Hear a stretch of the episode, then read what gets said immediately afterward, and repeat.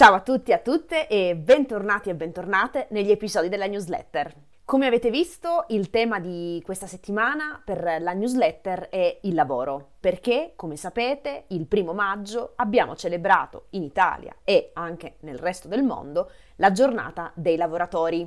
Per questo motivo, per l'episodio della newsletter di oggi, ho deciso di spiegarvi un proverbio, un detto popolare, che ha a che fare con il lavoro che è cioè legato al mondo del lavoro.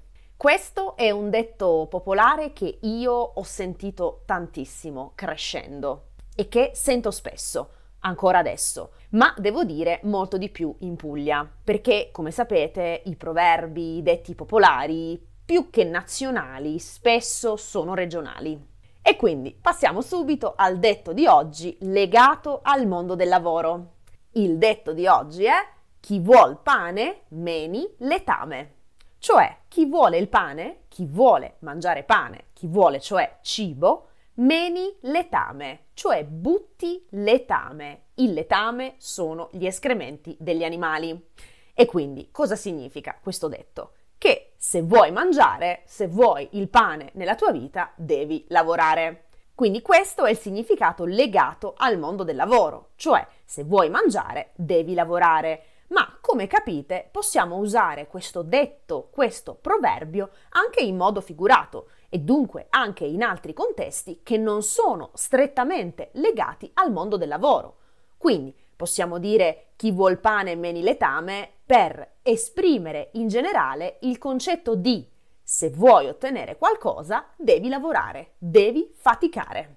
Una piccola parentesi sul verbo menare. Il verbo menare è molto più usato nell'italiano antico che contemporaneo e io oggi nel mio modo di parlare non uso questo verbo in italiano, ma lo uso principalmente quando parlo dialetto. Il verbo menare può significare sia gettare, buttare, per esempio in dialetto mena la spazzatura, cioè butta la spazzatura, ma può anche significare, sempre in dialetto, ti meno, stai attento che ti meno, cioè stai attento che ti alzo le mani, ti do botte. Quindi questo verbo io lo uso nel mio dialetto, non lo uso nell'italiano standard, non l'ho mai usato nell'italiano standard e vedo, leggo questo verbo principalmente nella poesia antica, diciamo dal 300 in poi. Già nel Novecento questa parola inizia a non essere più utilizzata e ripeto, infatti nell'italiano standard non si usa così tanto.